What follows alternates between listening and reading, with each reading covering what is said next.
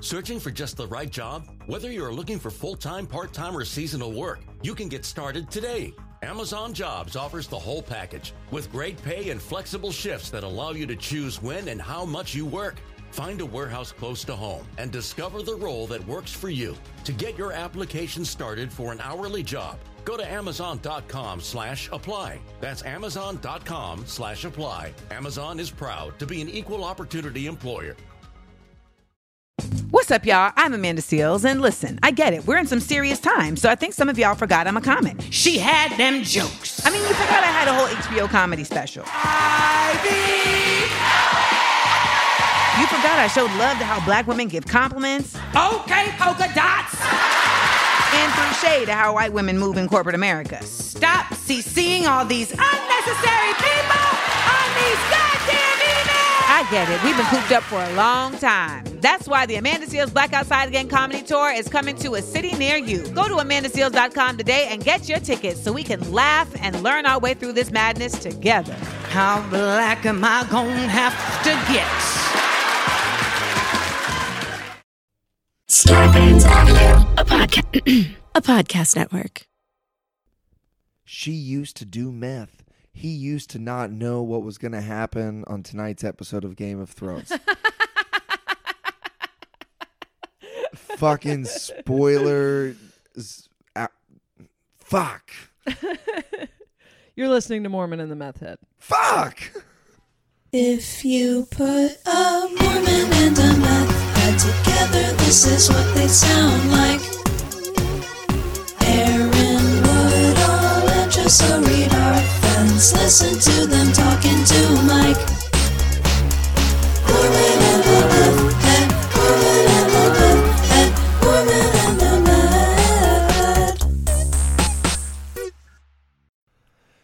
So the last several Sunday, well, I guess every single Sunday, there's always a period of time where uh, I know, like, I can't get online, even if I'm gonna watch it at the earliest possible time. There's like always people on the East Coast that are watching it before me, and they are uh, like posting about it immediately. Like people are like the second an episode starts, they're like live tweeting it out, and I know this, and I know every Sunday I say I'm not going to get on my phone until I watch Game of Thrones.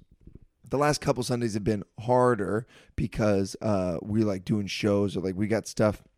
It's gonna be a minute, but like I know, I know I'm not gonna get on my phone, and I say it a million times.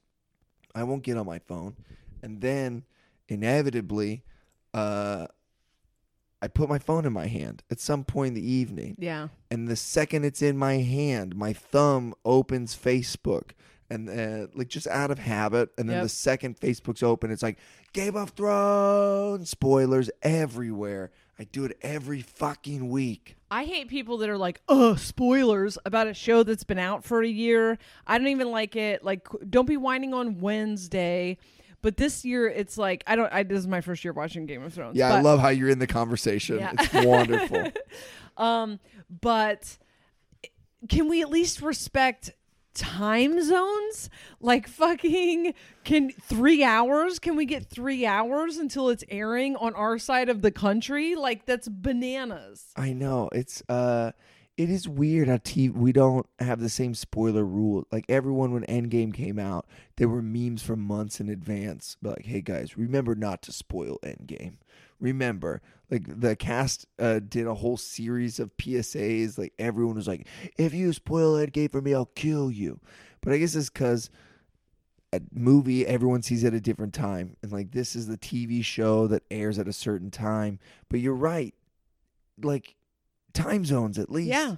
Can we get- at the fucking minimum? Also, uh we're not all watching at the same time. TV's different. So I think 24 hours is fair, but also if you just waited until tomorrow morning if you wait until monday morning Or there people, are private groups There where you are- there are that so I many forgot places to on the- unfollow. So I open up my thing and it's just posts from that private group. you're but I already following game of thrones uh meme groups uh like discussion groups. Oh, okay. Uh, yeah, that's the other thing too. And like when it comes to uh, like you want to talk about it, it's like there's so many parts of the internet where you can go and Yeah. have a conversation about this. But you want to get your hot take on the fucking record before anyone else. Is And you're like reason that people are doing it. Sansa, blah blah blah blah, and uh, I'm like, the I can- episode just started, man. How are you already post? Just watch the episode, and it's just I feel like people are so dead, like fucking starved for attention that they're like, oh, I gotta make sure I get my Facebook joke out there about Game of Thrones first so that my friends can like and comment on it. And it's like, fucking grow up, get a podcast, and deliver an hour long sermon on your thoughts the next day, like I do. if you are into Game of Thrones, you are missing out on the weekly Aaron Woodall uh, Game of Thrones recap. Is it a recap? Is it a is it just commentary? I'm it's doing my like- first one this week, so yeah, Jessa, the the it's like we've been it's come down to this. It's like finally. He caught me up on Game of Thrones. I did not even watch it. And he was like, You have to catch up on Game of Thrones because I want to make a Patreon uh, series about Game of Thrones. And then he caught me up on Game of Thrones and we looked at our calendar and we're like the one Yeah. uh, month that we're not together almost every weekend. So it's just been me and my roommate doing it. it's like I'll be damned if I'm not sharing my hot takes, my flaming hot Cheeto takes. But uh, we did. This is the second episode we're gonna watch together, but the first time that we'll get to do a uh, uh, an episode. Knock on wood. Uh, yeah, we got kicked out of the last hotel. yeah. So um uh, anyway, we just got done with a show in Olympia. We did Tacoma last night and Olympia tonight. And I have to apologize for my voice. It's doing okay right now. It was pretty hard during the show. Tomorrow we have six podcasts to record, and I hope that I still have a voice. And hopefully I'm not screaming at, at the TV later as we watch uh, Game Yeah, of you Thrones. gotta go let it rest.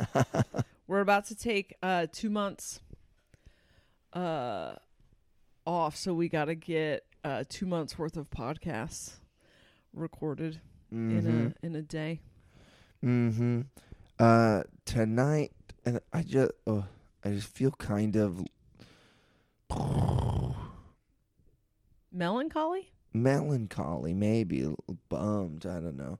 There's, and the show wasn't bad, but it was just like it didn't make me feel any better. So stand up is a is a weird job because it's kind of so sometimes it's like a drug and you just feel great, and other times.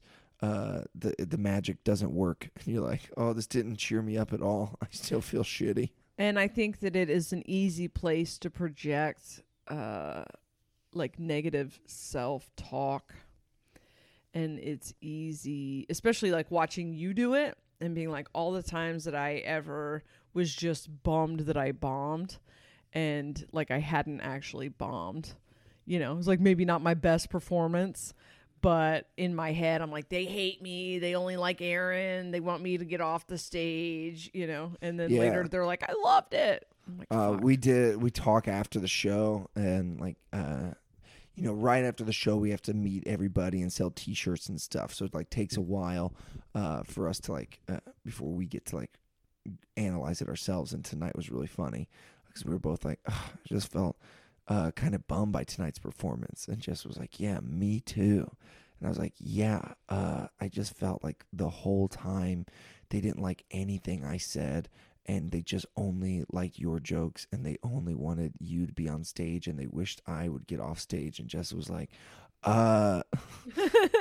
No that's how I felt. Like they loved you right out of the gate. They were laughing at all your stuff. They didn't Jessa knew the exact uh, time on the clock that she got a laugh. She was, she was like I didn't get a laugh until 837 and like we just as we like broke down uh notes together we just like uh watched the same things happen but wrote different narratives in our head about it.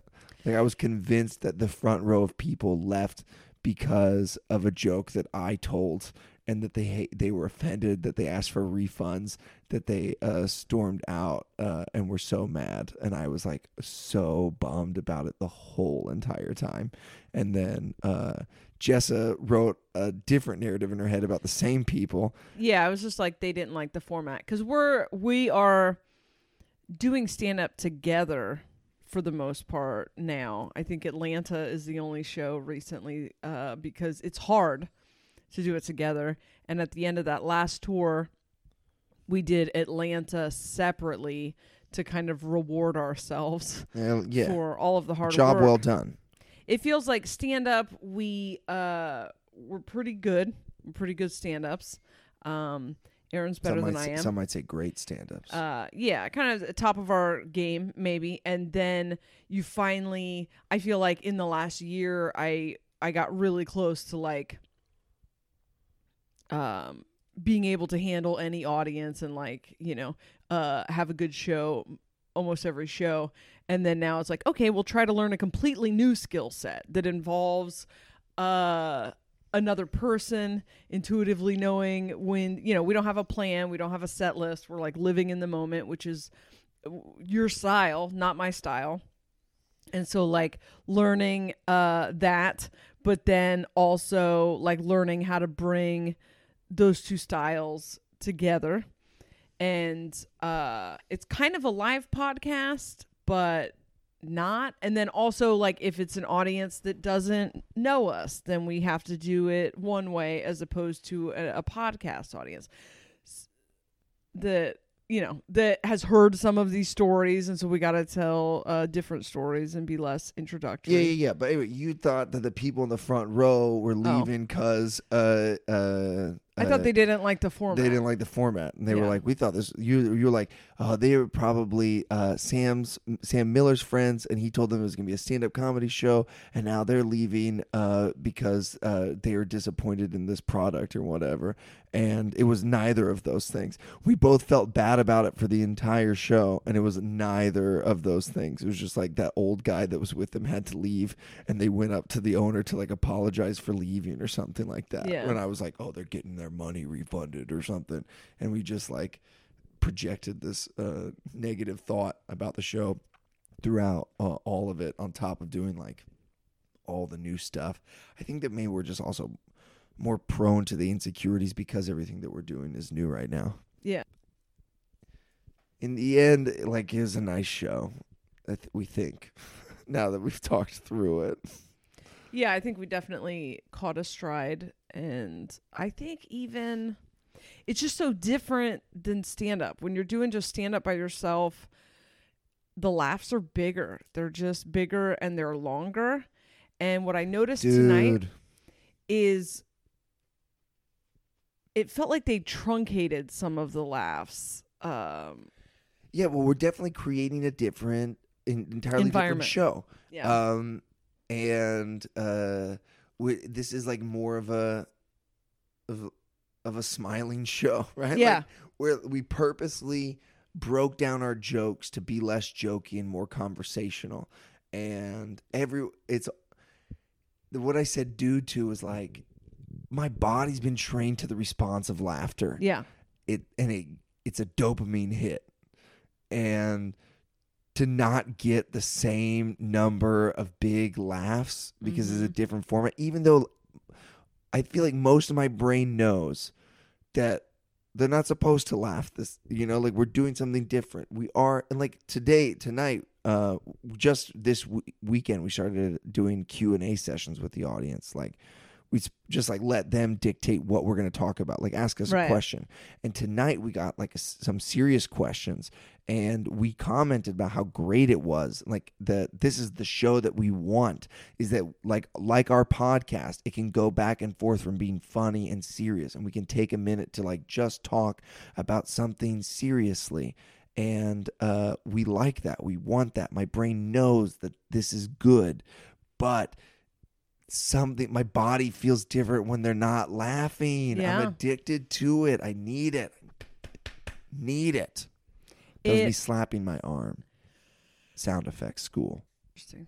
now i am So tonight it was like a little little clunky getting off the ground and then I think the Q&A is good cuz then they feel part of the conversation. and it's definitely more improvised and uh like allows for more like banter like uh riffing with the audience which i really like Yeah. it's cool Which is something I'm usually completely afraid of. So Mhm. it's a it'll be a good skill set thinking about the stuff that like my bo- the, the that I miss though.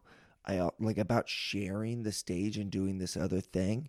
Like it feel like stand up used to be the place where I always felt good and confident and like I the anxious the uh train of thoughts in my head that's always there goes away on stage and I'm like in control and in command.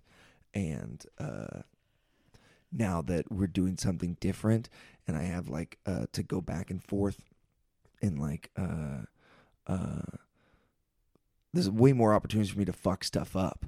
And while you're talking, um like that anxious train of thoughts is just running and it's like thinking about the last thing I said and the next thing I'll say and what like what I should be doing and it's just like whew, like I get on, I get on stage to feel better and I just am uh, I'm like regular me now. Fuck. Um, comedy is the opposite for me. It's like I am pretty confident in life and so insecure about stand up. And I had a, a hate hate relationship with comedy for a long time. hate hate. To where I was like, why do I fucking do this? That's Like, what I was just about to ask hate. you. If you don't feel good, like that, feel like that's everyone else does it because it's a drug, man. Um, I felt like I was I had a talent and I would just avoid it. And like if you uh I didn't pursue it for years, I would get gigs and was constantly trying to quit and then would just get gigs that came after me and I wouldn't book anything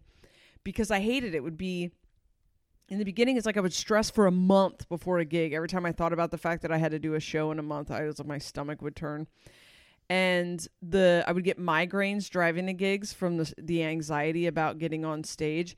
And then for the first few years that I did stand up, open mics probably would have fixed this maybe, I don't know, but open mics to me were worse than like more nerve-wracking than a regular show. I would uh, get on stage and it wouldn't get better. People like, "Oh, once I get a laugh, I'm fine," and that was not the case. I would be nervous through the entire fucking thing, and things that I don't think or believe about myself, I think and believe when I'm on stage. When I'm on stage with you, though, I'm really only nervous about what you think. And because I feel like I'm not alone up here on stage. And then I do a lot think like they don't, they're either, uh, they don't like me, they're waiting for Aaron, or you already went up and I'm like, they like Aaron and they hate me. Like those are the, the two things that I think. And if you're on stage with me, I'm just like, well, they like Aaron better, but he's here, so it's fine I'm with this cool guy. it's fine and and if it's bad for both of us we're going through it together and it's fine and so i'm only ever like like preoccupied with whether or not you think i'm doing a good job and then it, it's actually made it quite a bit less stressful It- but i have the same thing where it's like i was already really good at stand up and now i'm i'm learning a new Yeah. skill which for which is is very outside of my hmm It is just like, I mean, obviously we're doing the right thing because who doesn't, who wants to just play it safe forever and do and never learn new skills? I feel like exactly. a- in every job and every career you get to a point where you're great at it and then you you take a risk and you do something different you do something new you learn you know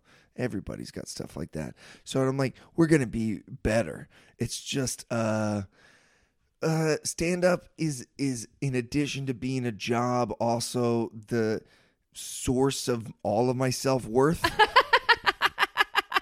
that you know like i do it for money but also so that i uh will feel good. I do it to to uh be happy. And uh so it's like oh what am i gonna do now? Like get a, a hobby? It's just like i gotta i don't know be a good dad? I fucking know dude. Jeez louise. Huh. Anyway i uh I thought you were amazing though last night and tonight. Uh, you did things that you, uh, like, I like what you just said. You spent a month think, thinking about your mental blocks, and I could tell that you overcame them. Just like you had problems telling, uh, like parts of a joke before. Yeah. You're like I, because you're like I've, I've got this joke memorized, and I tell it just like this, and I can't just I can't do this without this part um, and we're doing like a much more uh, relaxed format, and it wasn't it wasn't jiving with it. And last night, uh, there were multiple occasions where you told just the end of your joke or just the beginning of your joke.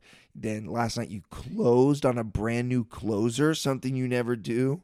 Like you never used that as your closer before, and it's Yeah. a joke that, uh, like I know, like makes you nervous sometimes, and you did it as your closer, and I was like, "Whoa, that's a bold like risk uh, that you took," and it was uh, it was fantastic. It was great. Thank you. I think we're definitely getting better at it. Uh, it's gonna be we got uh, we're gonna do Portland and I mean I don't know like Boise and stuff in the summer. Like it, we, I think it's going to be tight as fuck after Boise because we're going to be in the same city doing it multiple times a night.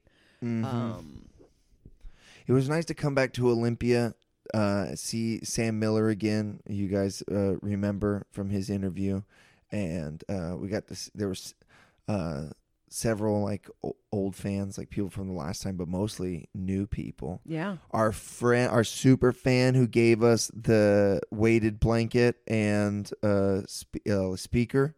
He, uh, he was back, and you know we were able to give our reviews. Of the of the so we The had this weighted blanket changed my life. Well, for, first of all, the weighted blanket was for Jessa. Like both, both the blanket, both the blanket and the speaker were for Jessa. But I took the blanket, and I was like, bro, he he was like, "Hey Jessa, how was the blanket?" And I was like, "Hey, it changed my life." Thanks for giving it to Jessa. um most of my anxiety is in the car and so the blanket wasn't uh i'm on the go i'm taking my panic on the go on the go. but um Dude, you should the get speaker a i take weighted everywhere hoodie. Like, do they think they make those yet? that would be fantastic he and i were talking though so there's this thing that i do where i am prepared for the inevitability of hugs oh yeah, yeah. Please tell this. Uh, so last time we were visiting, I think it was when I was leaving his. We were leaving his house, and he had just given us this these gifts, and I was like, "This is a hug occasion, right? Like, uh, this is when normal people hug. Jessa, you need to hug this guy. Like, this is how my thoughts are. I am very preoccupied with whether or not I'm supposed to be hugging people, and a lot of times I end up attack hugging other non-huggers because I'm trying to get in front of the hug. Like like I'm I'm I've psyched myself Better up for you the than hug. me type I thing. don't know like uh I think they're going to hug me and so I'm I'm going in for what I think is going to be a a hug that they are ready for and then they uh like he's not a hugger. And it was it he He's a gift giver. he was it. yeah he That's was his love language. I was like, you gave me gifts. You want a hug? I'm assuming because I don't understand why you guys want to hug each other. yeah, you're just like trying to figure out this alien culture. Uh, you're doing your best. Yeah, it feels good to hug you. It feels good to hug like my kids. I've learned to hug like my dad and stuff, and been like, okay, this is cool. It feels good to hug people.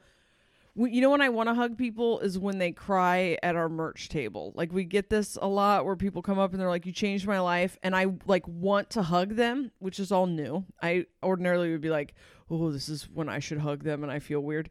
But I like in like it feels natural to hug them now. But just like hugging is a hello or goodbye instead of shaking hands or fist bumping or something, it still doesn't make sense to me. But this felt like a hug occasion and I tackled him with this hug that he like his whole body froze, how mine used to freeze before I started trying to be good at hugs. And then I thought sometimes people do that because they don't expect a hug from me because they're trying to respect my non-huggingness, but this felt like I know my people, you know. I know uh I know that feeling. And so he brought it up tonight cuz he had been obsessing over it like I had Really? been obsessed. Yeah, he was just You like guys both play, replaying it in your Yeah. heads for the last year. Wonderful, beautiful. Um, we got to go to commercial right now. We'll uh, we'll come back. We'll come back uh, in a second. Stay tuned.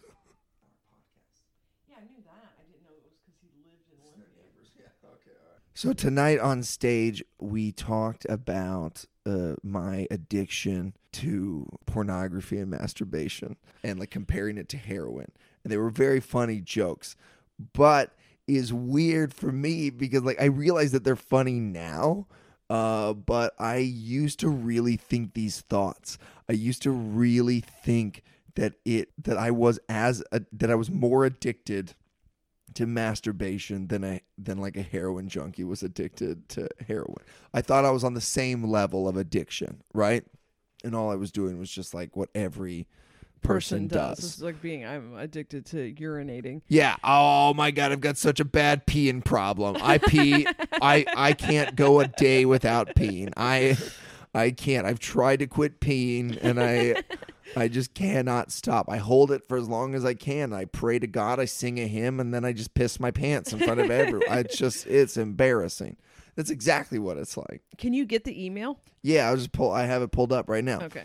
So um This, this broke my heart, by the this way. This uh I found this email uh that I wrote in 2012 and um it's a friend so the the LDS church has a 12 step program called addiction recovery program and it is in like technically it's uh, for anything you any addiction you have like you the L you could be tweed, uh, treated at uh like the L with the LDS ARP program In the same meetings? no, I think they got different meetings for different people, but like the you know the big problem that they're having is pornography, right? The new drug. right? Yeah, fight the fight the new drug. Uh, it is literally the old one of the. I know I was drugs. gonna say Uh, you're like, yeah, yeah, we invented pornography. The millennials did it. We did it. But like, I believed, I believed fight the new drug. Technically, uh, this could be for any addiction, but in I don't know anybody who's gone to ARP for anything other than pornography. Right. Uh, that's like in Provo. There's meetings every single night of the week. You go to your like you know porn support group, whatever.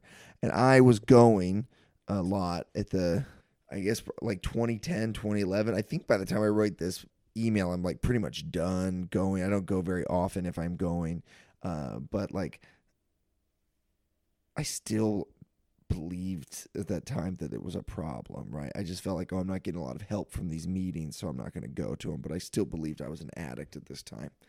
And uh, someone asked me, uh, like, as like as a person who's been to these meetings, you have suggestions on how to improve them. It's like a church employee, or they're going to go speak or something like that. And I was like, oh yeah, I'll happily give you my thoughts.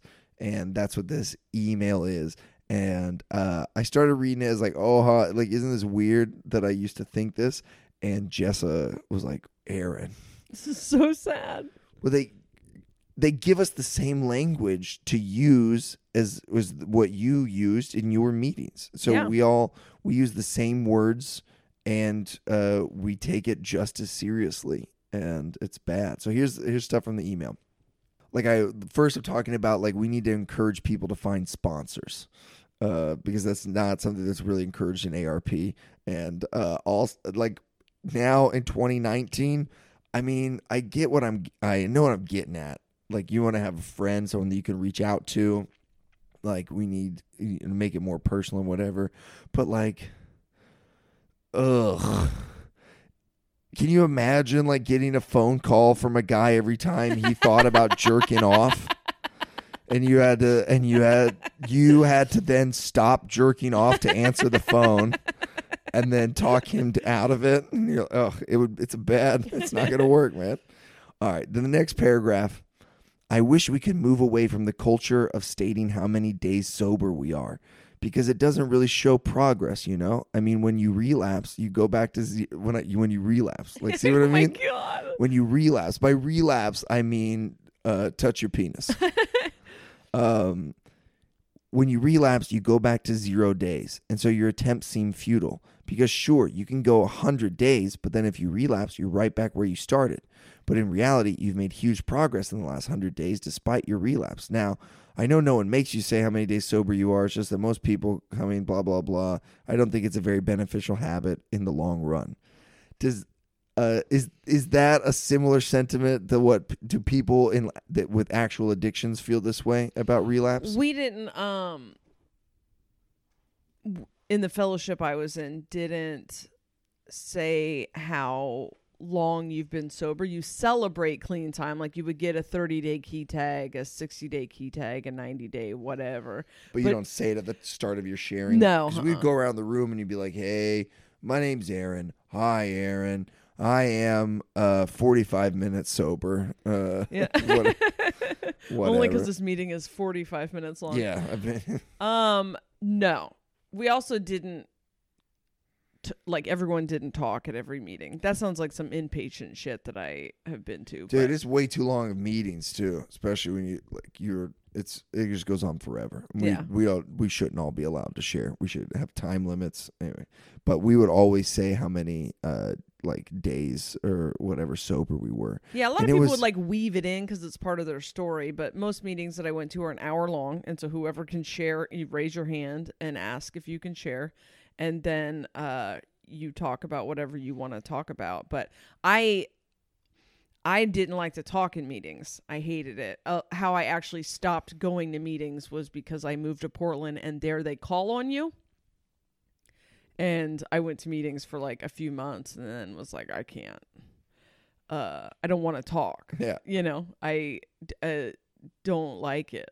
It's social anxiety back then. So, but no, you didn't have to say that. That's like in movies, people do that. But Mm. Yeah, that's I what guess we're basing on. We, Mormons we've stole it never been we've never been to an actual meeting, so we've just seen it on television. do you guys so- sit in a in chairs Absolutely. in a circle? Yep. Okay, that Metal also, folding chairs. Yeah, that's also uh, movie There's just shit. no coffee at our meetings. Oh, what a fucking nightmare!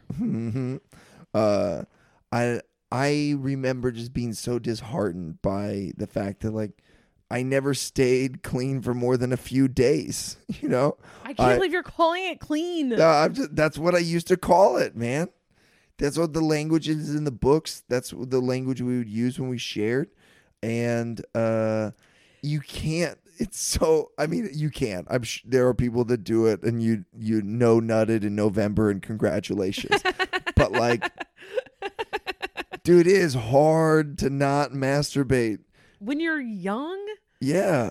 yeah, and when you're uh, addicted to the shame cycle that your religious institution has put upon it, yeah, Uh, it's it's it's bad, dude.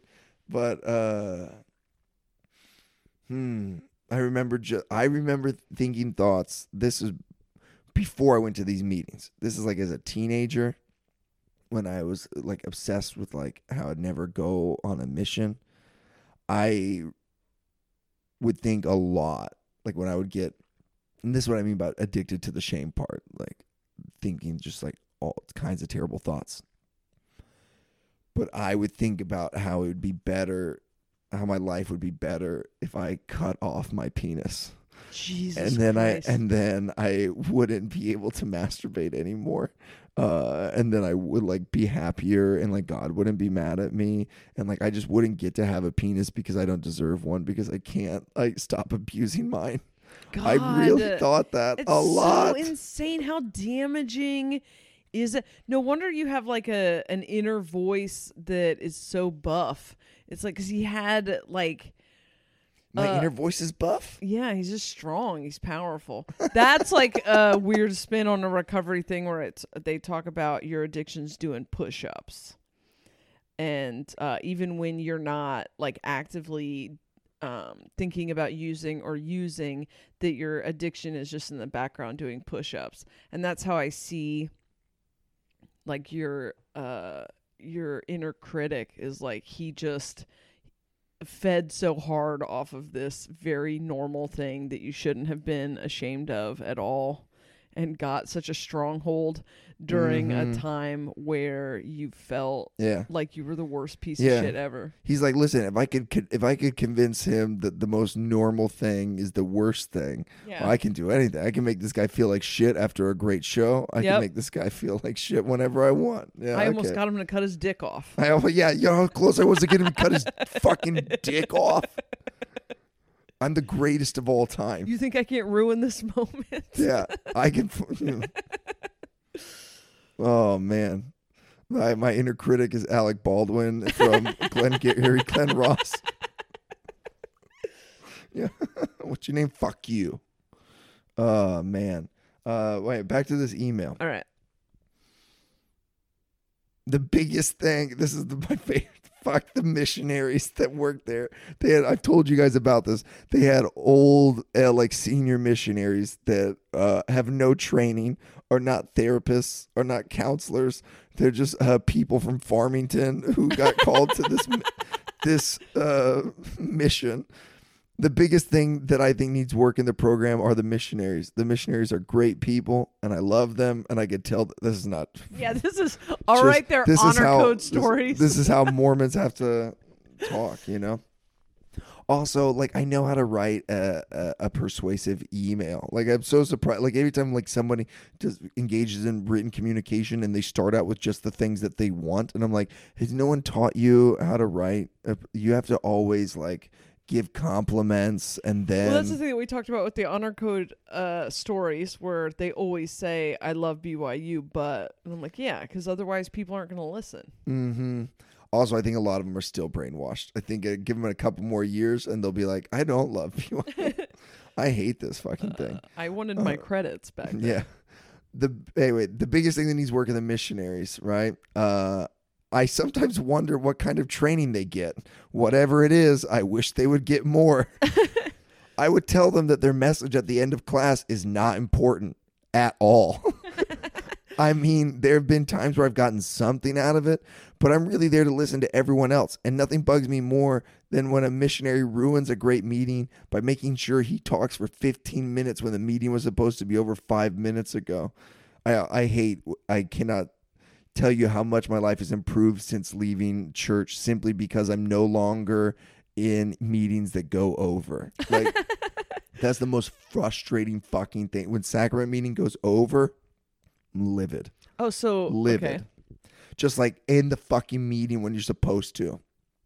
Well, I sent you that Wrap thing about the lady who was like, "Why I I got rid of Eckhart Tolle or why I stopped following him," and it's because she went to a meeting and they they said that it would end between nine and nine thirty, and she was like, "I need it to end at nine. The flyer says nine. Yeah, well, uh, if I'm paying, like all those people paid, Yeah. they were excited to see this man, and then uh, he was like, "I might, you know, even give you a longer show than you were expecting. Maybe depends on my health. Like depends on how I'm feeling. If I'm, uh, if I can keep going." And this woman was like, "Well, I'm just, I'm done. I'm never, I'm gonna burn his books." I'm like, "What?" That's totally different than when like you're at a church that you don't want to be. Like Yeah. you don't want you want to just go home and we're just going to keep this keep this meeting running. It's terrible. Anyway, also, sometimes the missionaries can say really insensitive things or just things that show they have no idea what addiction is. I wish they had more standardized messages they could give at the end. Like if they gave three to five ideas for teaching at the end of each chapter that could give the missionaries idea for a five minute message that would correspond with the chapter we read at the beginning. It's just awful when the missionary closes a meeting by sharing a story about his old neighbor who decided to quit smoking one day and then never smoked again. And I and quote, I know if he can do it, you can do it too. I mean, really? There's not a single one of us in the room that has been able to just quit and never relapse again. It's just discouraging. They would just like they we would like all share about how much it sucked, and then they would be like, "Oh, I never smoked ever again." And you're like, "Great, man! Cool. I bet you never like uh ever like woke up in the middle of the night with like a cigarette uh, in your hands." An erect, s- stiff cigarette in your hands, and you had to wonder how much, how much more can I sleep and say that I did this while I was sleeping? Uh, I talk about like the group size. I talk about spouse program and uh like how the what what this change can be made in the spouse program. It's just crazy that I cared about this program so much. It is a lot like honor code because Yeah. I'm like trying to reform it, trying to because I still believe like there is a problem that needs to be solved and like this is a great tool and if it was only just a little bit better and now I'm at a point where I'm like there's no problem. The the program's the problem. I think like that's how I feel about the honor code now. I'm like, there's really no problem. Yeah. Just they they had sex one time. Let them go to class, man. we gotta hawk some jerky or something. I don't know, fucking uh, meat mail. It's commercial break time. Meat mail. What the fuck?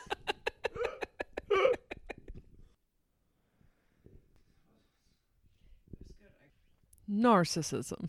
Uh favorite topic of mine. And I'm not talking about people that when they think of narcissists they think of people that take a lot of selfies or people who only care about themselves, but like true narcissism, like true narcissistic personality disorder is a specific set of traits of the worst people on the planet. The first time I ever encountered a narcissist was my sister's boyfriend a few years back, and that's the only example I can think of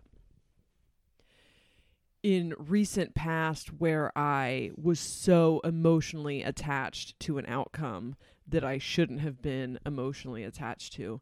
But my sister and I were best friends, and her boyfriend, her and her husband split up. I don't want to tell too much of her business, but this dude comes along, and he used to work at the car dealership where Jason worked when they were both salesmen. And Jason would tell me stories about this dude, how he was like kind of Christian, which Jason doesn't like Christians. And then uh, he would talk about fights that, that he and this dude would get into because this guy was like, Yeah, my wife is the best. She brings me my lunch. And uh, had a very like misogynistic view of women's roles in in the world, and, And Jason would fight him for that. Jason hated That's that. dude. tight. Jason hates like subordinate women. The idea of uh, I, one time Jason said, "Uh, I think I need a bitch that can be, but like also calls me a bitch.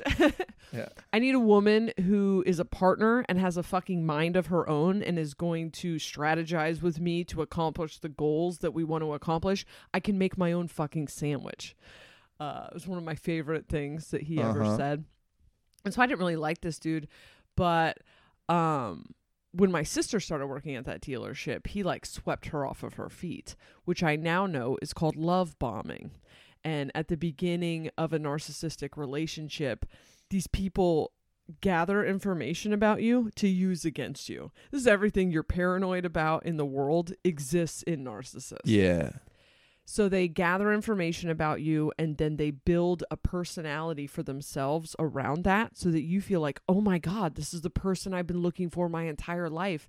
And they have just gathered this information from, Yeah, man. All right. So uh, I met a girl uh, like this a while back. I don't know if she was really narcissist because I didn't stick around long enough, but like uh, Jessa was constantly like, uh, uh, this hmm, red flag. uh, I think definitely the love bombing happened. I don't know if you can love bomb and not be narcissist, but she definitely like swept me up like immediately and just uh, reflected me back and just Yeah. was like everything that I said, she would just be like, "Yeah, me too," and like we uh like really fast were just like I don't know. I, I think I, I, was- I feel like I was tricked. I was tricked. And uh, when I started to piece it back together, like I remember her getting into this kind of uh, weird shit that you and me would talk about yeah. but then I but I'd be like on like the on the first time we talked, I brought this shit up and you didn't know what the fuck it was. Yeah. And now you're describing oh yeah, she was describing like the upper outer thing. Yeah. Remember like this this what she, I, God, I've I've wiped so many details of this from my you memory. would talk about But like your higher self, and then she didn't remember the f- the phrase higher self, so she was like my upper outer. Yeah. yeah, but like I was like, I've talked. We talked. Why didn't you ever bring up this really crazy cool thing before this? And then uh she was, I I believe she went through my phone or at least looked looked over my shoulder or something Yeah. because then tried to say that uh she had a dream about you and like was describing uh the clothes you were wearing and stuff. Anyway i did it did it smelled fishy. It smelled very fishy. And it just got it got worse and weirder and like like it didn't work on me like it, i mean it was definitely working for a second but Yeah. like i was like i i could see where this is going also if your if your goal is to try to trick aaron woodall into a relationship you've got your work cut out for you like It's just not, you know, no matter uh, how many passwords of mine you hack. you can access my my tax returns for the last six years, and uh, you're not gonna trick me into a relationship. Anyway, it got weird. It got really weird. I didn't really st- uh, stick around long enough to be like, uh, she's definitely uh, a narcissist, but it she had some very strange uh, behavior. That was Yeah, so a narcissist gets uh, their whole thing is like supply. So they build you up and then they tear you down. And then they feed off of the trauma that you experience as a result of that. And so they love bomb you in a relationship and then they withdraw.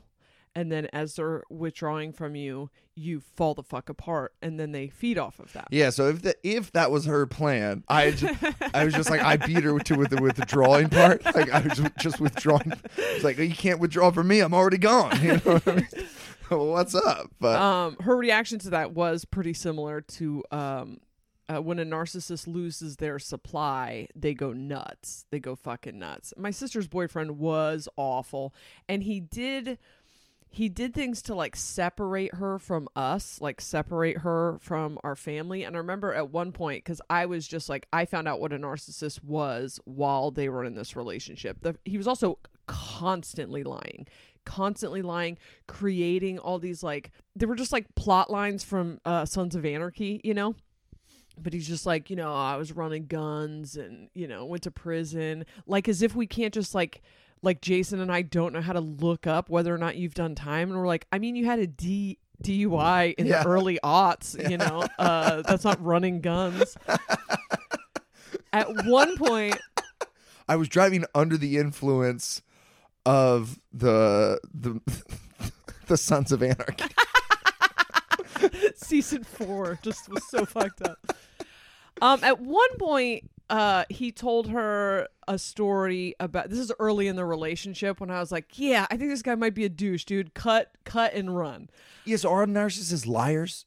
Huge liars. They also can like so. Trump is a, a textbook narcissist. They cannot admit that they're wrong. Like they cannot admit that they're wrong. If you know a person who always finds a way, at one point he uh like made a date with her and then didn't show up.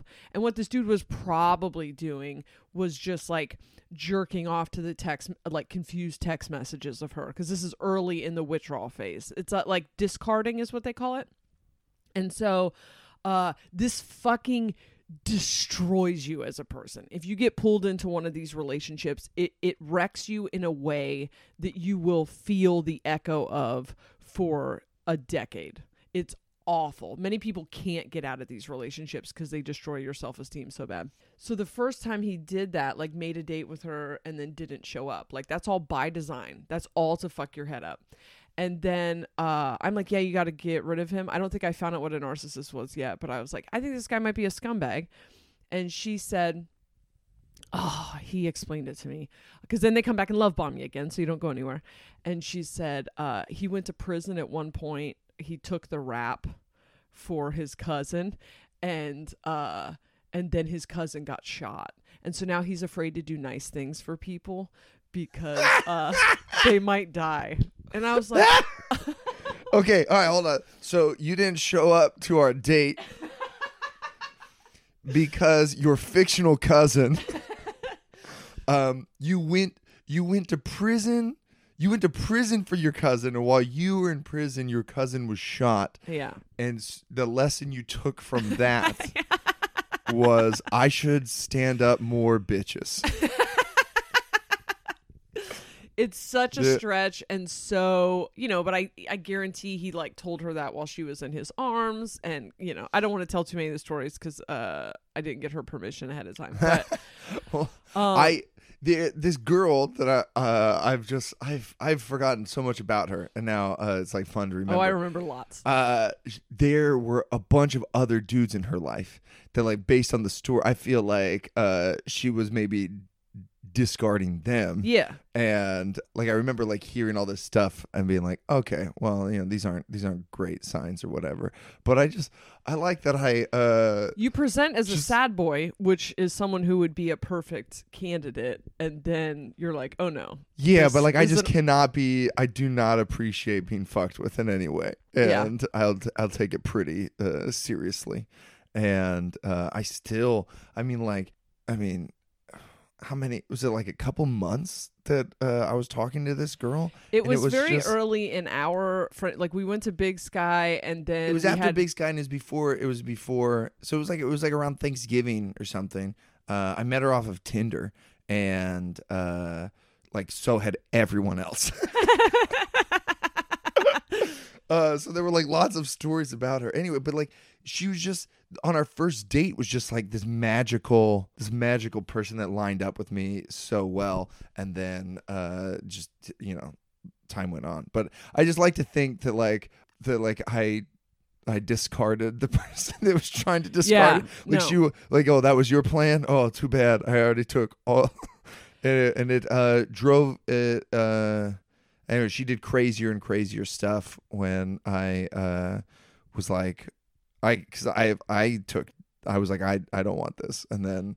Uh, it just got worse and worse and Well, worse. Well, she at one point I think saw me as um based on on uh, my sister's boyfriend saw me as the deterrent because I was actively campaigning. I was sending her so many art. It ruined our friendship for a long time. We were best friends before this dude came along, and our relationship never got back to that. you and your sister. Yeah, even though I was right and was trying to You save were her. sending her articles about NPD. Nar- like as soon as I found out what narcissism was, I was like, dude, this is a checklist of 25 things. He's all 25 things, dude. Get out. Get out. We lived down the street from each other. We had like gotten houses on the same block and we hung out every single night. And then this dude came along and just wrecked everything.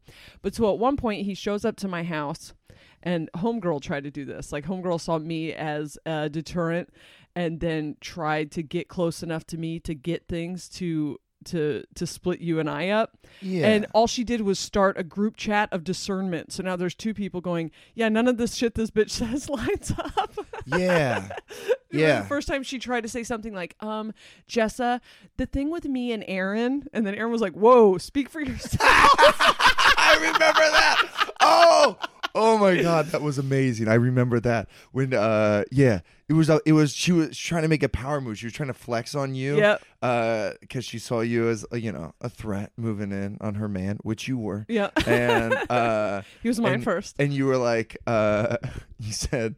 You said, she just said the thing, of, the thing about me and Aaron, and just the fact that she's trying to group, she's, Yep. uh, trying to group us up together to make us an, an us thing. And it wasn't like she wasn't saying like the thing of me and Aaron as a couple. She was just like, uh, like l- her literal words were just like, "Thi- this is how me and Aaron think and operate. But like, I could see exactly what she was trying to do with that. She's trying to to like psychologically push you out and like make it like a and I and I immediately called her out on it just Yeah. right away. I was like, "Well, don't say th- anything like that ever again."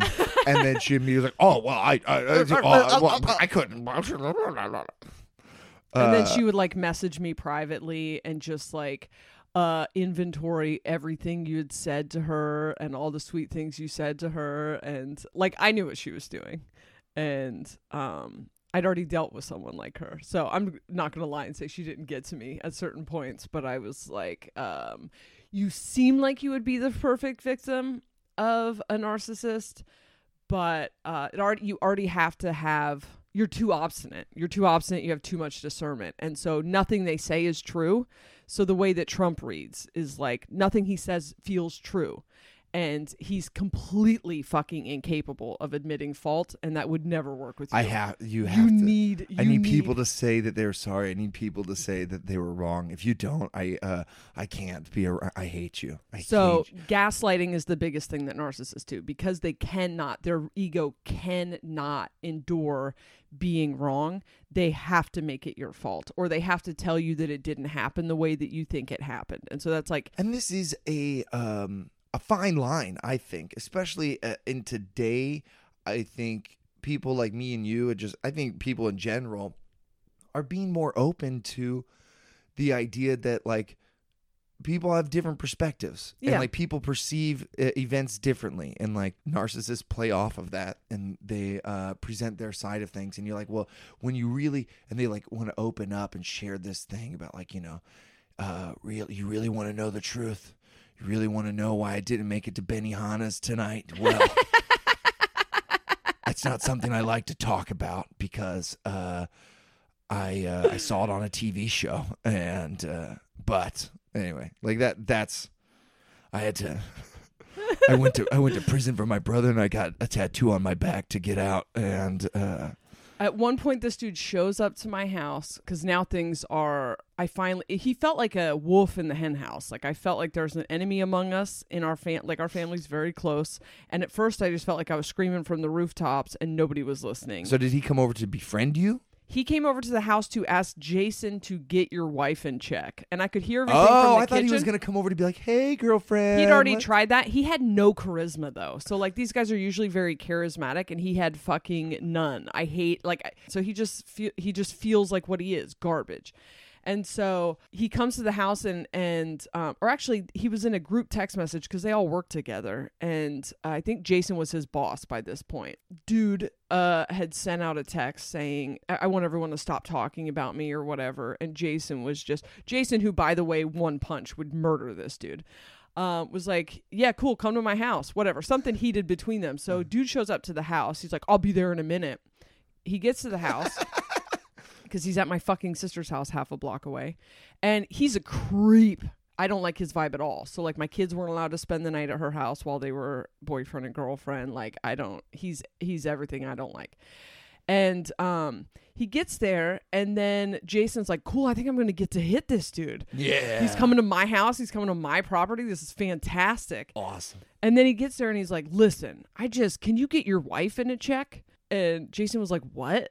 And he said, "I mean, come on, like, can you like do something about Jessa?" And he was like, "Have you fucking met her? I didn't, I didn't marry uh, A sandwich maker. because I could."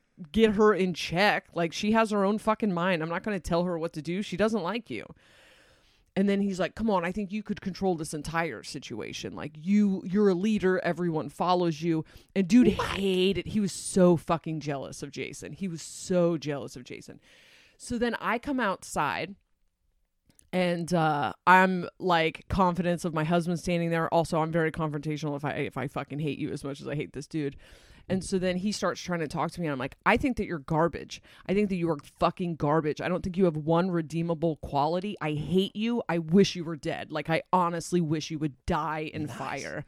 And he was this. like he said, uh, I don't know what the big deal is. It's not like I ever hit you, or it's not like I ever hit her, which is like a nod to my past uh, oh, relationships on drugs and shit, and was like private stuff that my sister never should have told this scumbag, which immediately made me mad at my sister, which is exactly what the fuck he wanted. hmm. And so, uh, damn. I stopped talking to my sister, which is exactly what like I played right into his fucking Because hand. part of what they do is to isolate. isolate you from your family, yeah. And so then she's just devastated that I'm not speaking to her. And now my family's mad at me because I'm not speaking to her. And I'm like, nobody wants to fucking listen to me. This dude's a nightmare. This dude's a fucking nightmare. And if my sister doesn't end up dead in her fucking house, like nobody wants to listen to me. This dude's a psychopath. He has a million lies. They could all be confirmed as lies. He's insane and uh, it got really bad. And it went on for months, and it finally ended with like us having to move his shit out of his house and call the cops. And it, it- like it didn't even end after that. Him he ruined our our Disneyland vacation by going Facebook Live and faking a suicide attempt. Like he sucked. Cause he lost his supply, and he still fucks with her. Like he's, it's years, it's years later. He still sends her shit, and she's been in, you know, she's had to work her fucking ass off to get her mind back from what happened. And so, uh, another, uh, this one I'll just gloss over, but my daughter's mother in law is also a narcissist. And by now I'm just the narcissist slayer. Uh, I know everything First of about her you. name. I've read a hundred books about you motherfuckers, and I will uh, cut your head off. And so the thing that narcissists do, and this is important for the rest of it, is that they they do subtle when you're not the love bomber, right? The person they're feeding off of, they have to also fuck with other people, right? And so they do subtle things that make you look crazy if you point them out. Like they hurt you in subtle ways, they attack you in subtle ways, but they're so subtle, they're so obvious to the recipient, but they're so subtle that you would look like a nutbag to point them out. And so my daughter and uh, her fiance had been together for a long time, and in the time that they were together, they like got together in high school. Uh, his mother like banned her kids from her house so many times in that time. My daughter and I had like one fight in the last 5 years and uh her fiance has been banished from his parents' home and kicked out of his family 25 times In in his life in five years. In the time that they've been together. Like oh my god. She is nonstop pitting her children against each other, feeling sorry for herself, like never She's fucking one of those nightmare moms you hear. Nightmare narcissist, right? And like her husband just lays down and takes it because she's been feeding off of him for fucking 20 years. And she's like my age. I think they were young parents also. And um she uh, Nicole was pregnant and she started doing it to Nicole. And Nicole knows what's up. Nicole, like, even with her traumatic childhood, with me ending up on drugs, she was raised in good households because I only had her when I knew what the fuck I was doing. And then she was raised in a loving household where people didn't fight or feed off of each other. So she doesn't, it just bounces off of Nicole. Like, Nicole's very self aware and just, um, knows what a narcissist is. She was right there when we went through this stuff with my sister. She sees it for what it is. But she's like pregnant and she's hormonal and this bitch is just taking fucking jabs at her. And finally Nicole just like stands up for herself. And the second someone stands up for themselves, this chick is like, "Oh my god, I'm being persecuted." Texts everyone in the family, tells everyone in the family that the birthday party is canceled, that Christmas is canceled. And that it's all You're not allowed here and it's all Nicole's fault. And uh, I don't remember all the details, but there was a planning of the shower. I didn't want anything to do with this lady. I'm like, I don't even want to be in the same room with this lady ever. She has a daughter who's uh, very similar to her, who used to hang out with Nicole. And I had said once that I didn't like her energy. And she's just energy vampire ish. And for, I don't know what the fuck Nicole told her that or something. You know, they were teenagers. I think Nicole thought it was funny. And, uh, the girl was very offended by it. So anyway, I'm already not liked in this family. I don't care. I only care about the one that uh, Nikki has a baby with. But something happens. I'm already mad at this bitch. Like I already want to tell this bitch to get fucked because she's trying to feed off of my daughter. And then she's in the chat, and then there's a woman who's throwing the shower because I'm getting ready to move to LA, and she's just very nice to throw this shower. And then the daughter takes a shot at her in the chat and I send it to Nikki. Nikki says something to her, and then the mom just loses it, right? And then they're the victims. And then they come make a huge presentation in the chat about how they're leaving. No one gives a fuck, right? So we're like, bye. And um and then she tries to come after me and it's like, uh, I like to handle things in person, blah, blah, blah. And I'm like, oh, if you're inviting me to this. And so I just sent her my address. Uh, she was trying to threaten me, and I was just like, cool, what time works for you? And then she tries to back out of it. And then I wake up on the day that she's supposed to come to my house with this this big thing that takes so many fucking subtle shots at my daughter. Like uh you know, I know that you're busy chasing your career or whatever, so maybe you don't know that uh you know, Nikki is obviously self-conscious about her weight. Uh I can see evidence of that. Just shots at her and I just lit her the fuck up Nice. and was like, "Hey, I was looking forward to one of those face to faces that you were so into." You're so fond of. Yeah. because she had said like, "You don't." uh We made it this long without knowing each other. Like, why? Why stop a good thing? And I was like, "Yeah, I, our kids have been together for a long time, and in that amount of time, their fucking mother has disowned them like twenty times." I called her a narcissist. I told her about herself, and I think I ended it with like, uh, "And if you ever fucking talk to my daughter like that again, I'll fly three thousand miles across the country, and we will have that fucking face to face." That was two and a half years ago. She has not stopped talking about it. Like she she tried to punish Nikki for it. She went nuts on me. She was messaging me for like weeks, and I just like, you're not going to get anything because you're trying to get something from me and you didn't get it.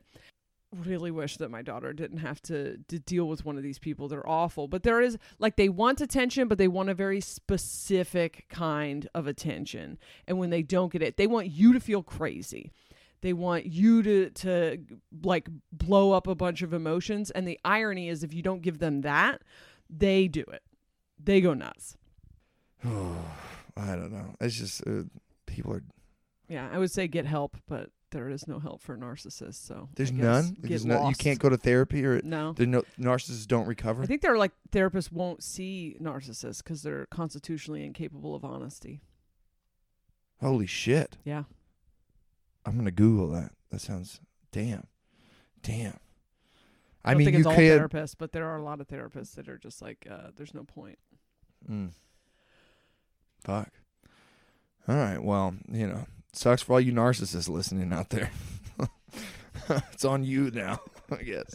I guess I don't know. The the the more evolved part of me says that he had to have endured and she had, you know, that narcissists had to have endured some type of childhood trauma. This is how it's developed. I don't know. I'm, I don't have. I'm not a fucking psychiatrist, but the stuff that I've read is that it comes from trauma in childhood. And so when I think about it that way, it makes me sad. But this is the same thing with child molesters that they're usually victims of sexual abuse themselves and it's hard to feel bad for their trauma. It's hard to feel bad for them when they are perpetrating turning other people into victims.